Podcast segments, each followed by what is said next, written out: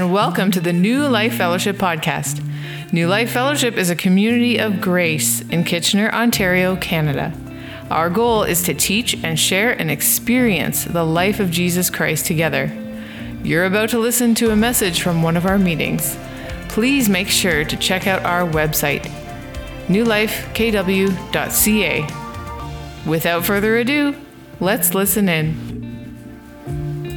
I always like it when uh, when scriptures state something plainly. It's uh, uh, it's not always the case. Sometimes scripture takes a lot of understanding and, and, digging deep, but every so often you get a passage that just it's so clear. There's no way to kind of get around it. Um, and and I want to read a passage to start this morning. It's in uh, First Timothy chapter one, beginning in verse five, and I, I think it just it captures uh, the heart really of, of what we are we are doing here every morning, every Sunday morning when we come to gather as a, as a church and to, to study our Father's word. What is the point? What is the purpose of all that? And uh, I love how verse five puts it. Paul writes to Timothy, he says, But the goal of our instruction is love from a pure heart and a good conscience and a sincere faith. It's just, it's that simple why we're, we're studying Father's word isn't to just be smarter. It's not just to know more and be scholarly and so forth. The goal is that we would be able to love better. And that love is coming from a sincere faith. It's coming from a good conscience. It's coming from a pure heart. That's where it's all coming from. And but what's interesting is, is Paul goes on to write in verse six, he says, For some men straying from these things, have turned aside the fruitless discussion. So instead of making it about learning to love one another better, Paul says what some people have done is they've taken our Father's word and they've turned it into uh, a, a, fruitless discussion, he says. And he's, he's clear now in verse 7. He says, wanting to be teachers of the law, even though they do not understand either which they are saying or the matters about which they make confident assertions. So instead of capturing the heart of what God's doing. What they want to do is they want to make it about the law. And they want to make it about rules and, and principles and how you're supposed to live and, and so forth. And, and they're missing the point, making these confident assertions, not fully understanding or grasping what they're talking about. Verse 8, but we know that the law is good, right? The, the Mosaic law, there's nothing wrong with the law. It's God's law. He gave it to us. The law is good if one uses it lawfully. And that's that's the key there, right? For example, we know Pepsi is good if you use it properly to scrub the rust off of metal, right? That's what it's for. And, and so if we use it properly, it's good. And that's the sense here, understanding that law is good, but you need to use it properly.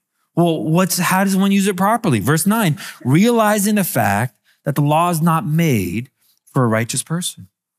Who here is righteous? If you're in Jesus, you're righteous. That's it. That's, that's all it takes. We've been made righteous, justified by faith. So the law is not made for the church. It's not made for believers, but for those who are lawless and rebellious, for the ungodly and sinners, for the unholy and profane, for those who kill their fathers or mothers, or for murderers and immoral men and homosexuals and kidnappers and liars and perjurers and whatever else is contrary to sound teaching. The law is made for the world, it's made for the unbelievers. And that's really critical for us to understand because we've been camping out here in Genesis chapter 15 for a number of weeks, trying to understand this covenant that God made with Abram. Right? We're trying to understand this, this idea of what is a covenant to begin, to begin with, right? That it's a binding agreement, one that's not easily broken. In fact, often with covenants, is broken under the penalty or curse of death. That's how bad it is. In fact, there are times where, where, where people have killed members of their own family because they broke a covenant. And it brought such shame to the family that the only way to get rid of that shame was to kill the people in their own family. I'm not saying that's a good thing or a right thing. I'm just trying to share with you the significance and power of what covenant is. But what, what's happened is you made this binding agreement between two parties as to how they're going to interact with one another, how, what they're going to owe one another, how they're going to treat one another. And the fact that God, as we saw in Genesis 15, entered into a covenant on his own volition is incredible because he didn't need to. He could have simply said to, to Abram, My yes is yes, my no is no. deal with it. Trust me, accept it by faith. Instead, he entered into a covenant to bind himself to a promise he made to Abram. And what's really incredible is what did he require of Abram? Nothing but to believe. That's it. There weren't stipulations and requirements placed on Abram beyond trust, believe. That's simple. And, and so we, we've been seeing then is that covenant in chapter 15 is actually what we call the new covenant today. And that's what we're trying to unpack and understand. The problem is what's happened in the church is it's gotten all muddied because there's, there's another covenant, right? God's going to make another covenant 430 years later with a guy named Moses or through a, a man named Moses called the Old Covenant or the Mosaic Covenant. And what's happened is the church has taken that, the law, the Old Covenant, and they're using it improperly now within the church. And so what ends up happening is the old gets mixed with the new. And remember the parable Jesus told about the wine and the wineskins? And you can't put new wine in old wineskins. And the reason is because that new wine, when it ferments, it will begin to expand, and the old wineskins has already been stretched. It can't contain it, it can't hold it. So you can't put the new into the old. You have to put the new into the new. And that's what the new covenant, it can't fit into the old covenant. The old covenant can't contain the new. But what's happened to a lot of a lot of churches, a lot of Christians, is they've muddied the two, they've mixed the two, and we haven't understood the purpose of the law. We haven't understood how to use it properly. Instead, what happens is we we get into trouble now trying to to to live out of one and live out of the other back and forth. So, for example, what often happens is, is salvation is by grace through faith. Just got to trust Jesus. Doesn't matter what you've done, who you did it with, how many times you did it, come just as you are and accept by faith. And you're saved by grace. And we celebrate that and we're excited about that. And then the bait and switch happens. Well, now that you've been saved by the new covenant, here's the old to follow. And the old covenant now becomes the rule book. And you need to follow that old covenant. You got to follow the rules and the principles. And, and even some churches add some other rules and principles onto that. And we've lost the glory and the freedom that comes from the new. And we're not using it properly, realizing that the law is not made for the righteous person. And really, that, that's what happened in, in the churches of Galatia. Turn to with me to Galatians chapter 3.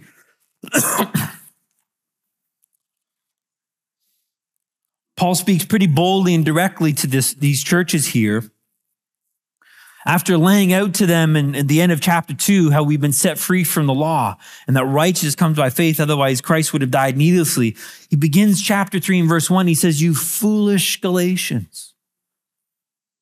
My favorite translation of this, by the way, is a J.B. Phillips. It says, Oh, you dear idiots. Dear, dear idiots, but idiots nonetheless, right? You foolish Galatians. Who has bewitched you? Who's, who's Who's tricked you? Before whose eyes Jesus Christ was publicly portrayed as crucified. This is the only thing I want to find out from you. Did you receive the Spirit by the works of the law or by hearing with faith? How were you saved? Was it because you did all these good things?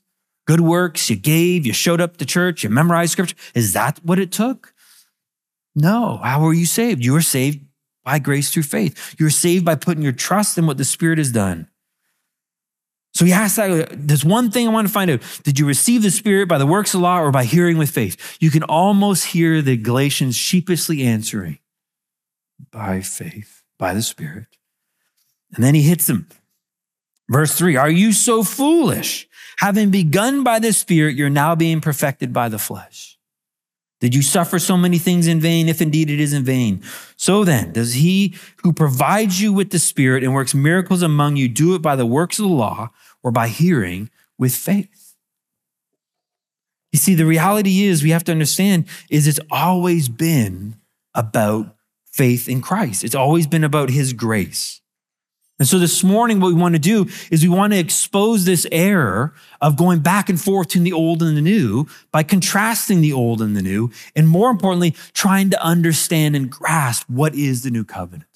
So I'm super excited for us this morning because we're going to study some Old Testament passages that are some of my favorite. And hopefully you will see the freedom and the power that is yours today. Let's pray. Lord Jesus, we are calling upon your name and your power this morning. Because what we're going to do is we're going to look into your word and we're going to try to understand this new covenant. We're going to try to understand life in you. And quite frankly, we can't understand that apart from you and apart from what you're going to show us. So, Lord Jesus, we invite you to be the teacher, to take these words, take your scriptures, and provide life to us. And again, that the goal would be that we would learn to trust you, we would learn to walk with you, we would learn to experience your life and your power as we love one another even better. In your name we pray. Amen. All right, this morning we're going to start in, uh, in the book of Deuteronomy. So you can turn to Deuteronomy 6 if you want. But the word Deuteronomy is literally second law, it's the law all over again. And, and what happens here is Moses at the very end of his life. He's, they've wandered the wilderness for 40 years now. And, uh, and they're about to enter into the promised land, but Moses isn't going to go with them. And so he's gathered together all of Israel and he's, he's going to read to them the law a second time. It's a reminder. And so really what we're seeing here in the book of Deuteronomy, it's a, it's a covenant ceremony. In fact, if you were to, to kind of go through other covenant ceremonies that are recorded around that time, it would look very similar here, where they bring them together and they explain the context of why they made a covenant. And then they detail the rules of the covenant. And then they detail the blessings and the curses of the covenant. All of that is being laid out for us in the book of Deuteronomy. And so it really is just a, a, a book of covenant here. And what I love here in, in Deuteronomy chapter six, if you kind of glance over it really quickly here, we've got that famous prayer in verse four. This is a prayer that probably every good little Jewish boy would start learning right from the beginning.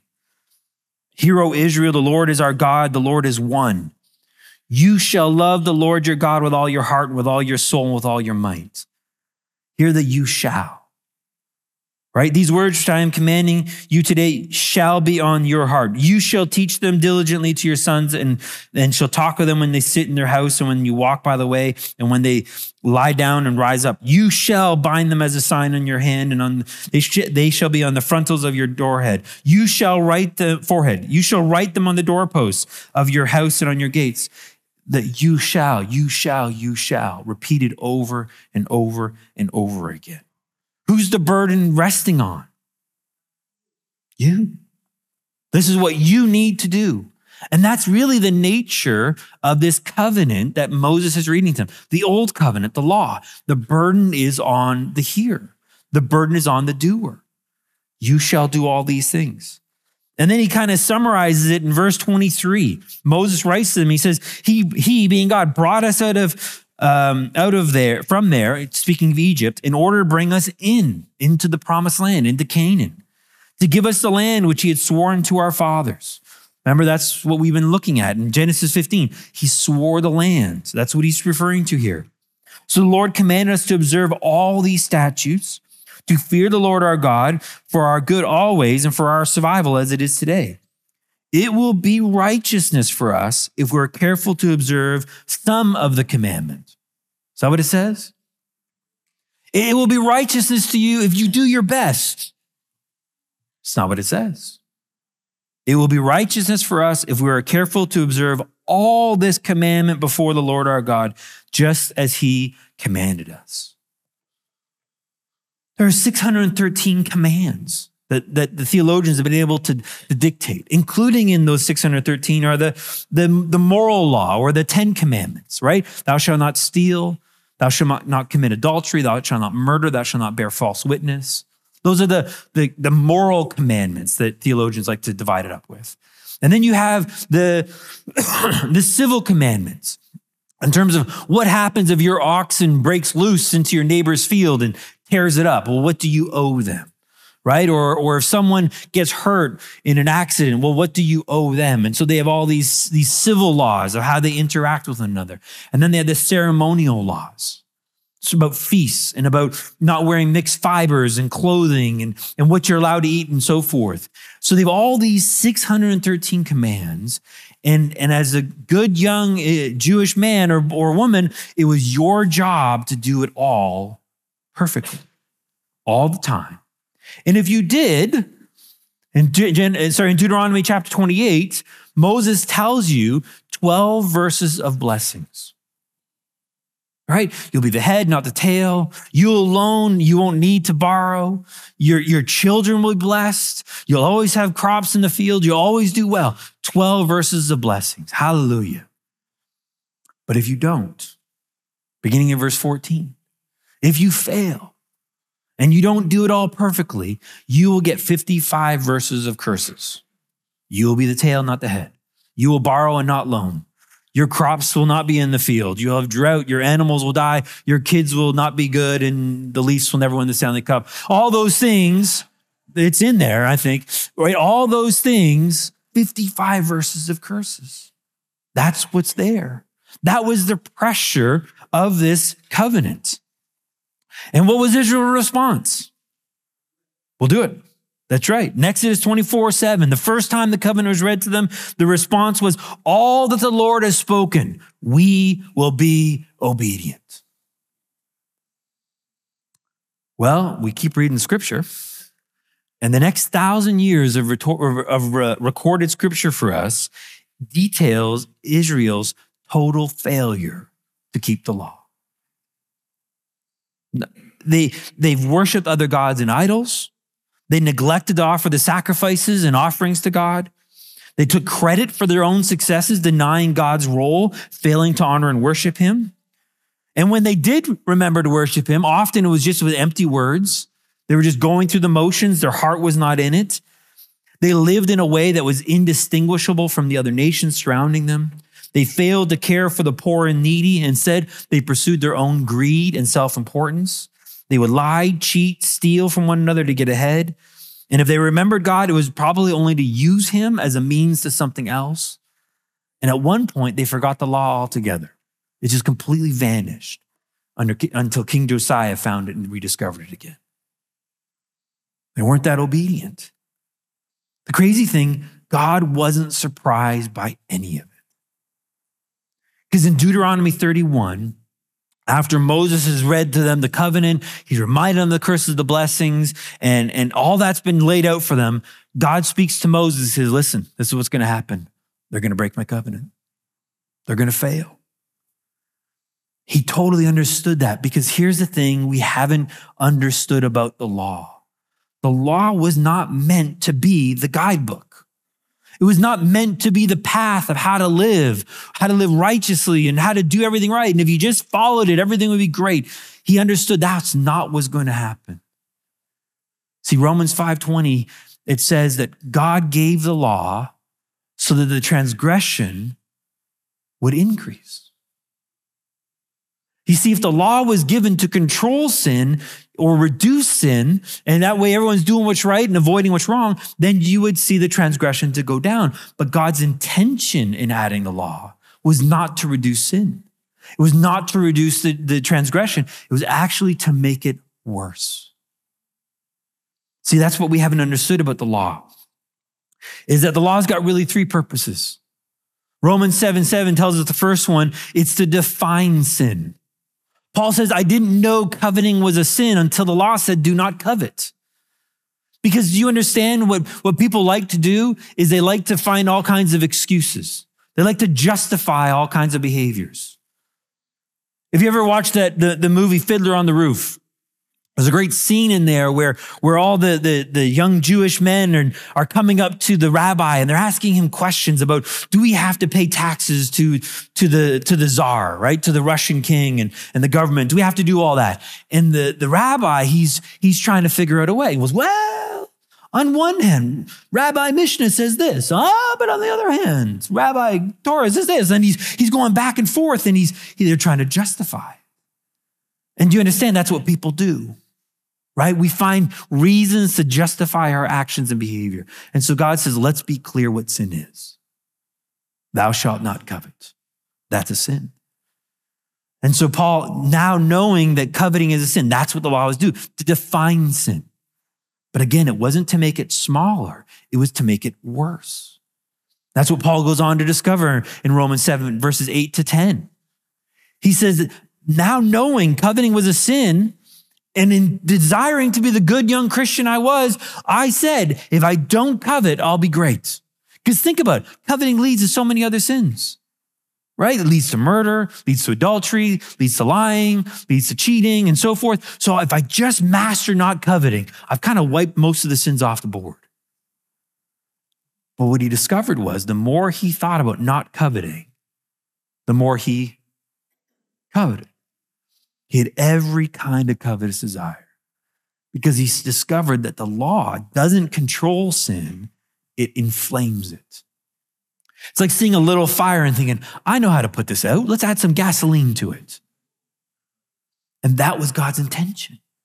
It wasn't to make it a smaller flame, it was to make it a bigger flame. Why? Because God needed to show us that no matter what you and I do, it would never be enough. You and I could never master sin, which is the third purpose of the law, told for us in Galatians 3 23 to 25, where Paul writes to us is that the law was to be our, our paidagogos.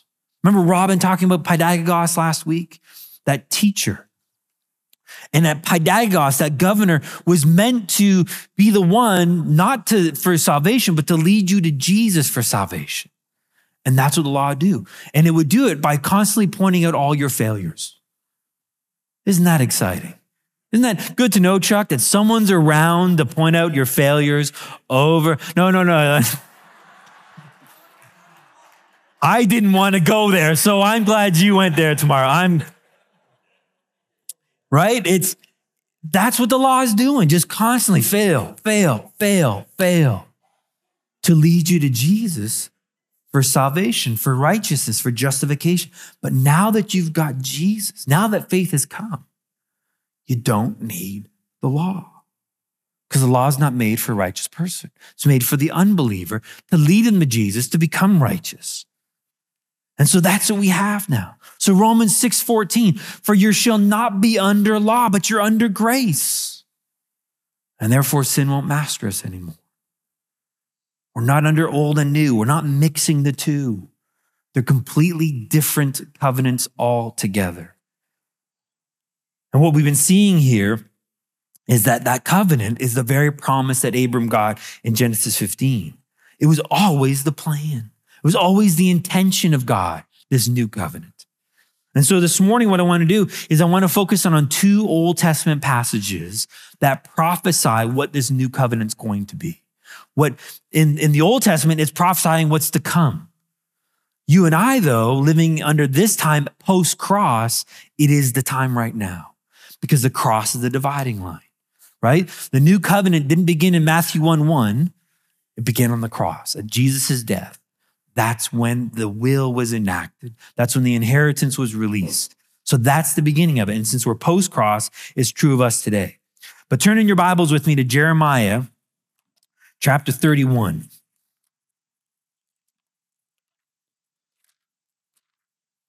So if you kind of open your Bible in the middle, you'll find Isaiah probably, and it's to the right. So Jeremiah chapter 31, beginning in verse 31. Behold, days are coming, declares the Lord Right? So again, this is before the cross. Days are coming, declares the Lord, when I will make a new covenant with the house of Israel and with the house of Judah. Not like the covenant which I made with their fathers in the day I took them out of, out of by my hand to bring them out, out into the land. Uh, sorry, let me read that again. Not like the covenant which I made with their fathers in the day I took them by, by the hand to bring them out of the land of Egypt. My covenant which they broke, although I was a husband to them, declares the Lord. So the covenant I'm going to make is not like the Mosaic covenant. It's not like the you shall covenant. That's not what it's going to be. Verse 33 But this is the covenant which I will make with the house of Israel after those days, declares the Lord. I will put my law within them and on their heart. I will write it. I will be their God, and they shall be my people. They shall not teach again each man his neighbor and each man his brother, saying, Know the Lord, for they will all know me, from the least of them to the greatest of them, declares the Lord. For I will remember their iniquity and their sin. For I will forgive their iniquity and their sin I will remember no more. Look at the language. The law, the old covenant, Mosaic was, You shall. But the new covenant is I will. Where's the burden now? It's on God. I will do all this. And the intimacy that's going to come from this. There's no longer a mediator. See, what was interesting is when it came time to, for Moses to enter into that covenant, the people of Israel were afraid. God invited them up on the mountain and they said, Moses, this is terrifying. We can't, we can't go up there. It's too scary. So you go and speak to God on our behalf, and then you speak to us, and we'll speak to, Mo, to you, and you speak to God. And they had someone in between. And God says, No more. No, from the least to the greatest, all will know me. Isn't that good news? You don't have to be Pastor Greg to have some kind of special access to God. You got the same access as, as Pastor Josh and, and the same access as Sue. He's right there. All will know me. This intimacy, this relationship here now. But what's interesting is there's a, a change. You see, the you shall was all about behaviors and external. This is what you shall do and how you shall behave. But now he says, I'm going to write that law in their heart. He's going to do something different within us. And instead of it being an external covenant, it's going to be one of internal change. Instead of being about focusing on your behavior, God says, I'm going to change your character. See, the problem with the old covenant was not the commands, right? Paul says that there's nothing wrong with the law. The law is holy, righteous, and good. It's of God, it's the nature of God. In many ways, you could read the Old Covenant, you could read specifically the, the, the Ten Commandments as a way to understand who God is. God says, don't murder. Why? Because he's not a murderer. Don't steal, because God's not a thief. Don't lie, because God's not a liar. See, when, when Paul says in Romans 3 23, all have sinned, all have broken the law and come short of what? The glory of God. The law was telling us the glory of God, who God is, his character. There's nothing wrong with the law. It just lacks the power to make it happen. That's the problem. The problem is you and me. I can't live up to that law. I can't live up to that standard because, see, something happened in the garden. When Adam sinned, he plunged all of mankind under the dominion of sin. We became sinners by nature. There is something now fundamentally flawed with the heart of man.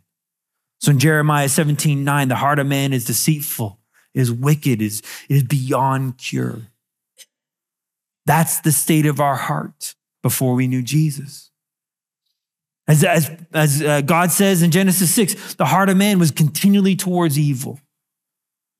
That's because of the fall. Something had fundamentally changed. We were now slaves to sin. And so the new covenant can't just change external uh, factors or behaviors. It's got to come rescue us and change us from within. So let me turn to the other passage, and it's Ezekiel. So go a couple books to the right, Ezekiel 36. And this, this might be my favorite Old Testament passage because of how clear and how powerfully it speaks to the new covenant. So, Lord, make it real to us.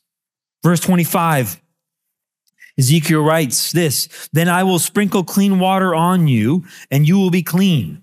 I will cleanse you from all your filthiness and from all your idols. This is God speaking again of the new covenant. Right? And, and what's the cleaning water? What do we know now? Because again, they're looking forward to the coming of the covenant. We're looking back. What do we know as the cleansing agent to wash you of all your filthiness? The blood of Jesus, his death on the cross. It washed you clean. It washed you pure. Look what he says. I will, I will sprinkle clean water on you. That's the blood of Jesus to wash you clean. You will be clean. Literally, the word is pure. Not sort of, not kind of, not we'll pretend you are. You are pure and clean because he has washed you clean. Now, what a lot of people says, well, this is the atonement. No. No, this is not the atonement, nor is it a covering. A lot of people all say, well, that's covered by the blood of Jesus.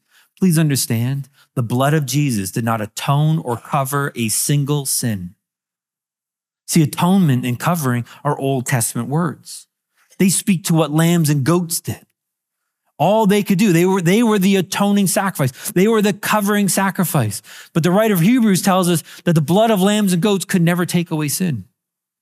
All it could do for a time was cover it and just wait and just wait and just wait. It's like having a, a big pile of junk in your front yard, and all you do is you throw a tarp over top. And it's a green tarp, so it kind of looks like just a, a hill of grass now, right? So you just throw this tarp over there. The problem is it's covered, but it's still there. But Jesus didn't atone any sins, He didn't cover any sins. Remember when John the Baptist saw him? Behold, the Lamb of God who covers the sin? No, takes it away. And That's so much better. That's so much better because that junk pile that you've been hiding, that you've been trying to cover over, God says, I got it. And He comes and He takes it away and He moves it as far as the east is from the west.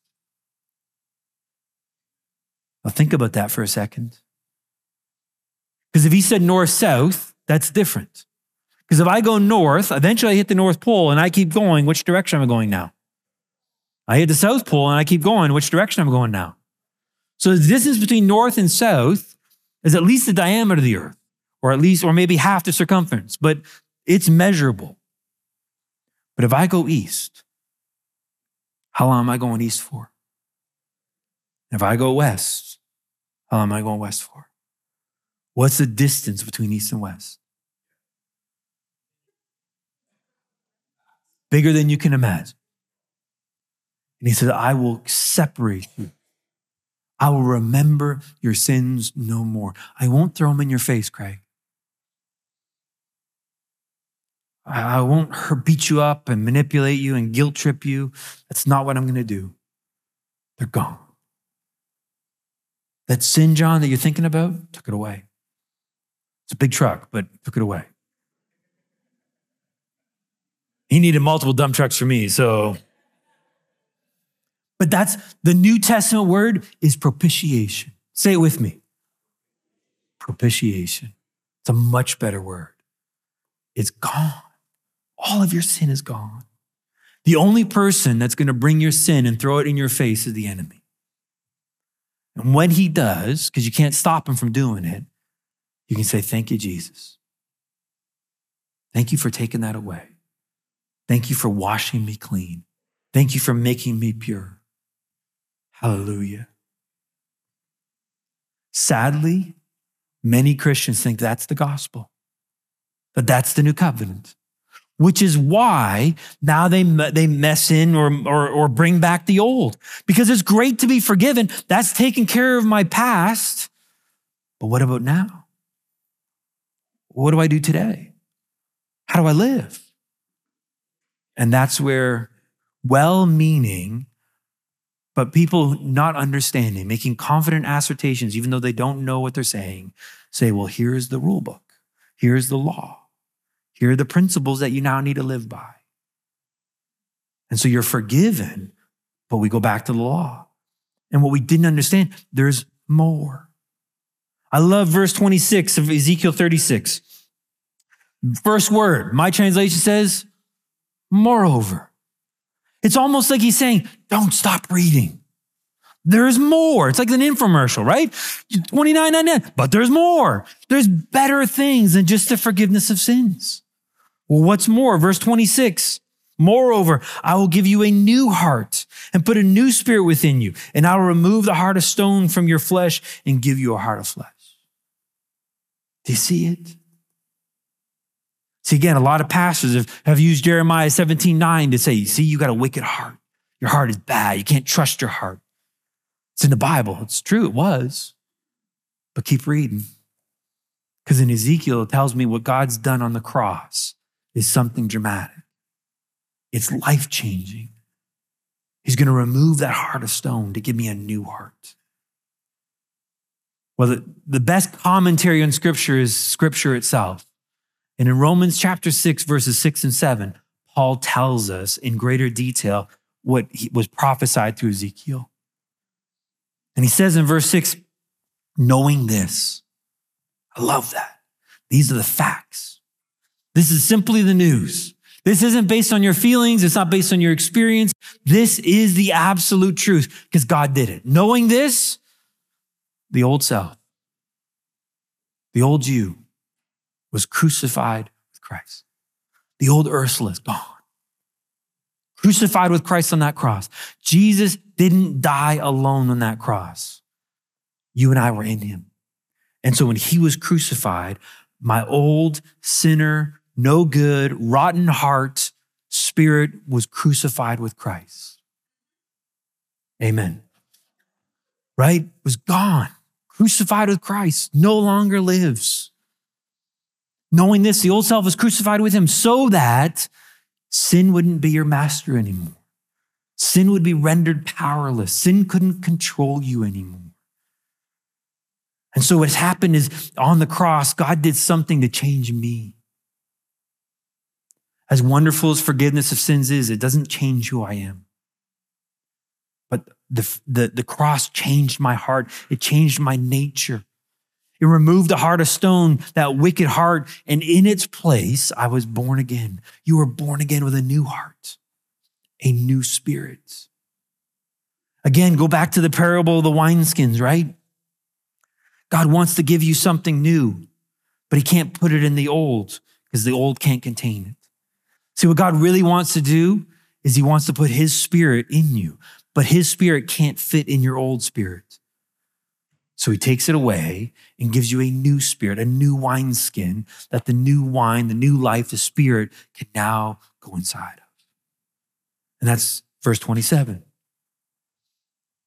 God writes, I will put my spirit within you.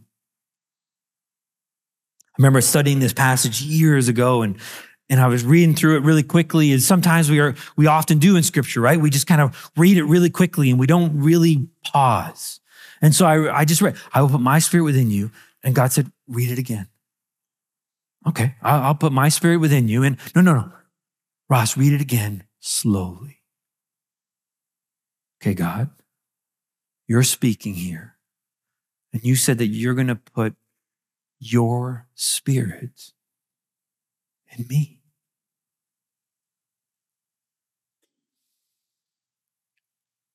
I'll never find words to adequately express the significance of that simple truth.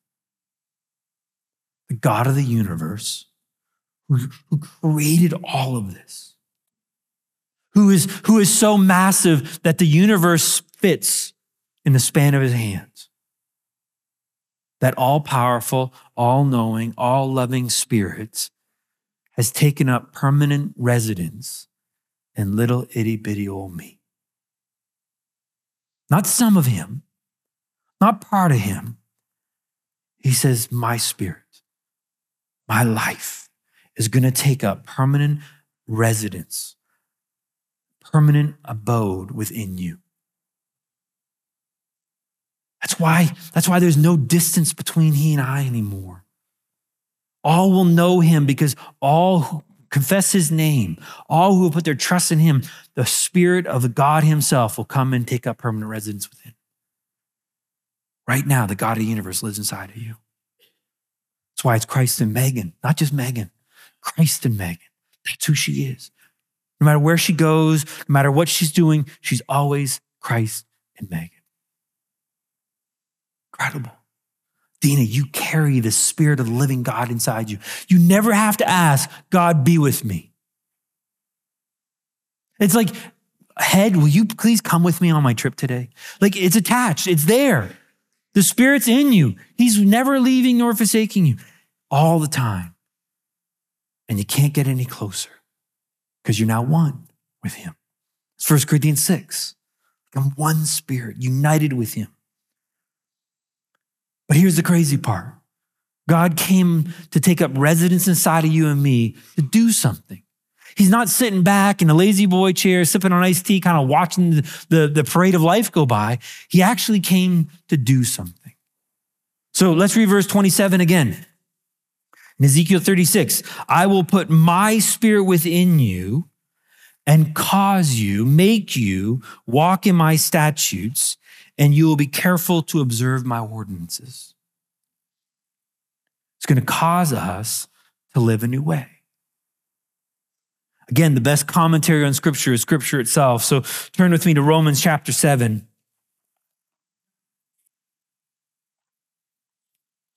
And Paul's speaking about the law in particular, speaking to Jews after he's, he's made some th- statements about the law, talking about how the law was added so the transgression would increase. Romans 6:14, he says that sin shall not be our master because we're not under law anymore, we're under grace. So now he's going to speak to people who are struggling with that idea, that concept. And so he begins in chapter 7, verse 1 Or do you not know, brethren?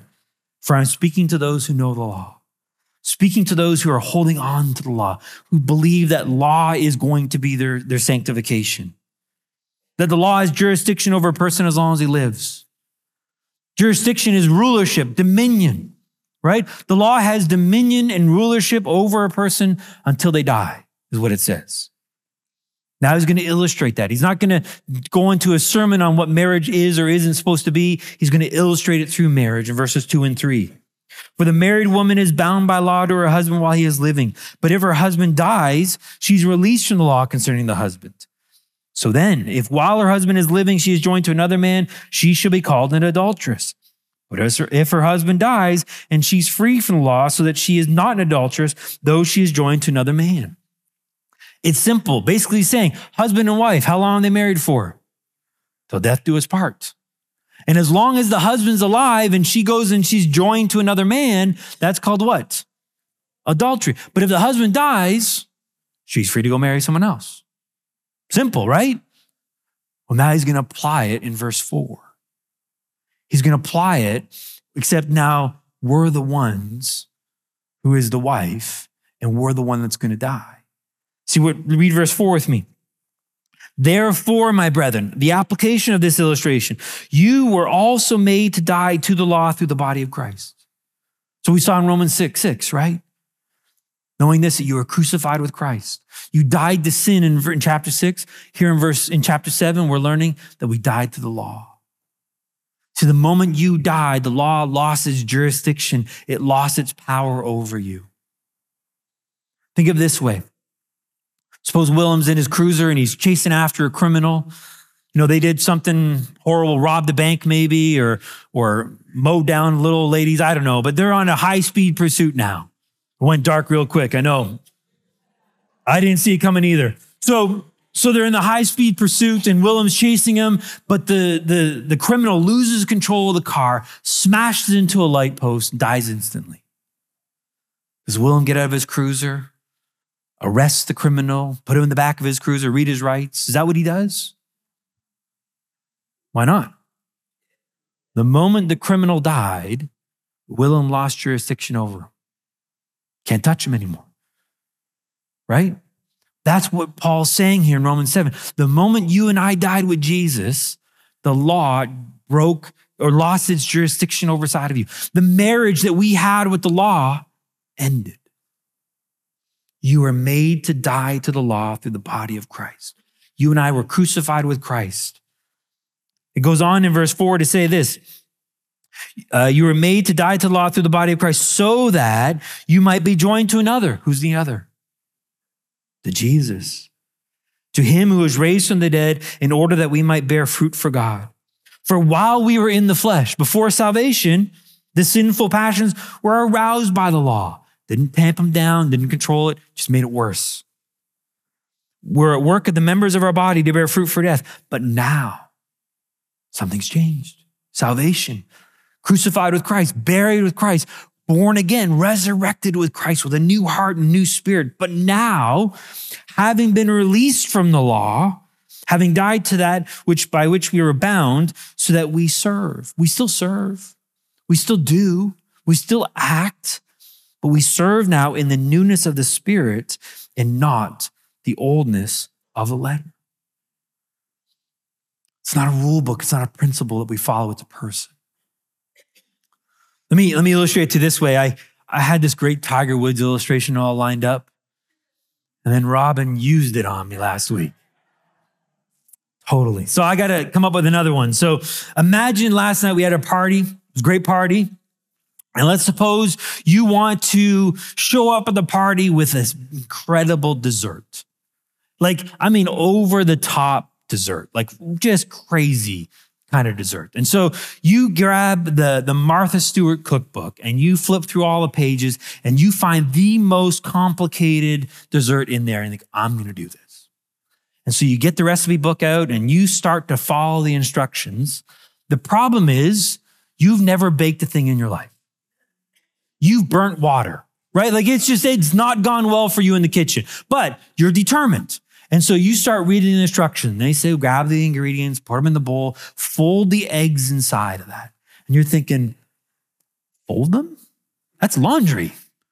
Uh, I don't know what that means. So I don't know. Maybe I just put the whole egg in, right? And so you just eggshell and everything, just put it in there, right? And you're just just doing your best, following the instructions. How good is that going to go?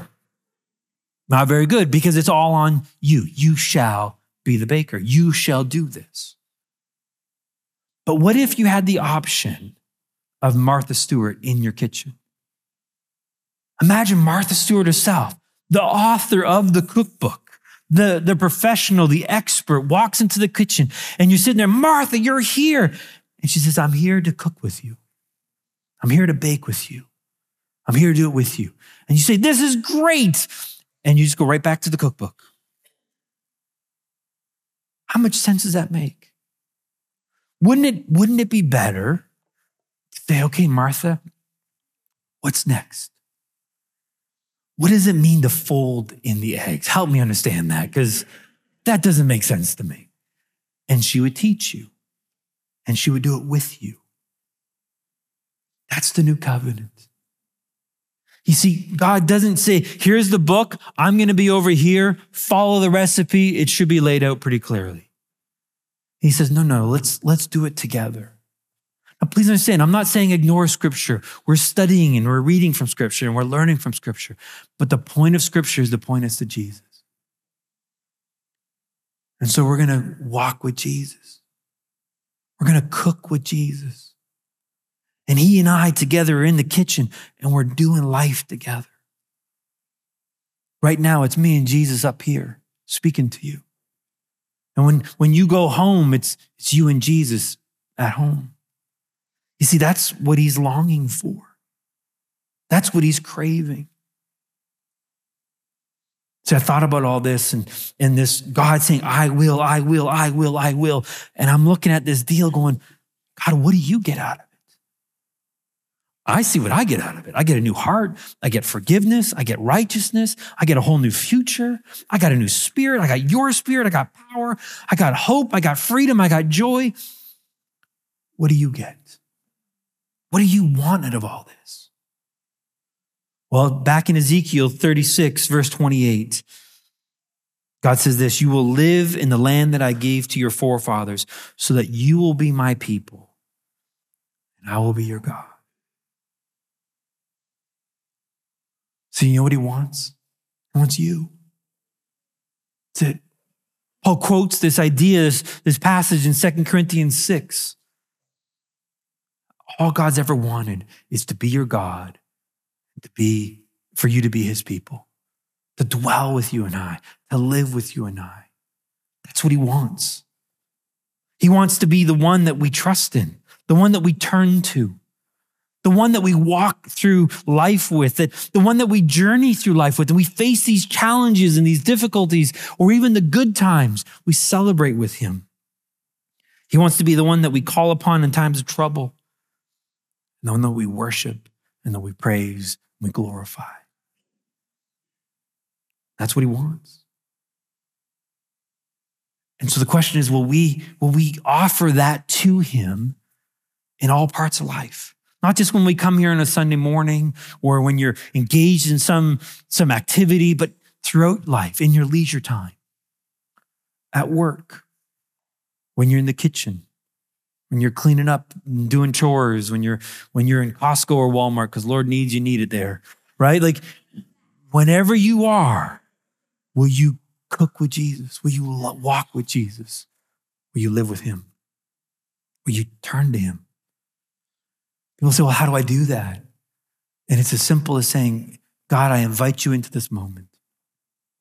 I invite you to show me how to love people, how to respond, what to say, what not to say. What do we do next? And we have this conversation with Jesus, who's not so distant, not so far, but dwelling inside of you.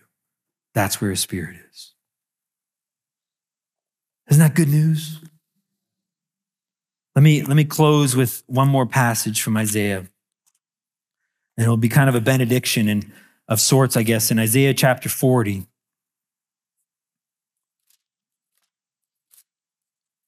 Beginning in verse 8. Sorry, 41. Beginning in verse 8. Again, God speaking. He says, But you, Israel, my servant, Jacob, whom I've chosen, descendant of Abraham, my friend. Or what we saw about this word, my friend, it's a covenant word. Because when he's calling Abram, Abraham his friend, he's invoking the covenant that he made with Abraham in Genesis 15. And so he's speaking to this, this, remember the covenant I made with my friend Abraham? And you're descendants of him. And we saw a few weeks ago that you and I are the true descendants of Abraham. We're the true Israel, right? Not all Israel is Israel. Because the way into this spiritual Israel, the way into the covenant is not because you had the right genetics. It was the same way Abraham got into it, which is by faith. So he's speaking to you and I. Hear those words. Verse 9 You whom I have taken from the ends of the earth, all over the world right? We got people from Colombia and from Russia and from Ukraine and, and from uh, even, you know, Quebec, right? I mean, we got people from all over, right? All over the world. It's a weird place, Quebec, right? So, you whom I've taken from the ends of the earth and called from its remotest parts and said to you, You are my servant. I've chosen you and not rejected you. And verse 10 Do not fear for I am with you. Do not anxiously look about you, for I am your God. I will strengthen you. Surely I will help you. Surely I will uphold you with my righteous right hand.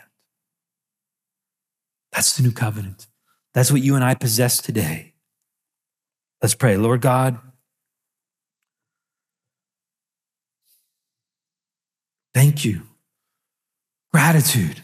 As we sang this morning, we're overwhelmed by what you've done on our behalf and for us.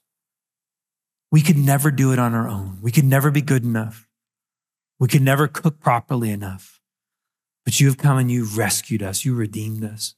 You washed us clean. We're pure. All of our sins, even the future ones, have already been dealt with. And you've given us a new heart, a new spirit, a new nature. We're not the same old people. And that new spirit is so good, so clean, it can actually house your spirit now. It can be joined to your spirit. We're one with you. And now, living inside of us, Lord, you will cause us to walk in your ways.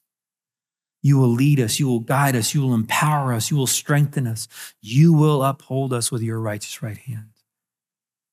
And all that you ask of us is that we call upon your name, to trust you, seek you, to let you be God so that we can be your people.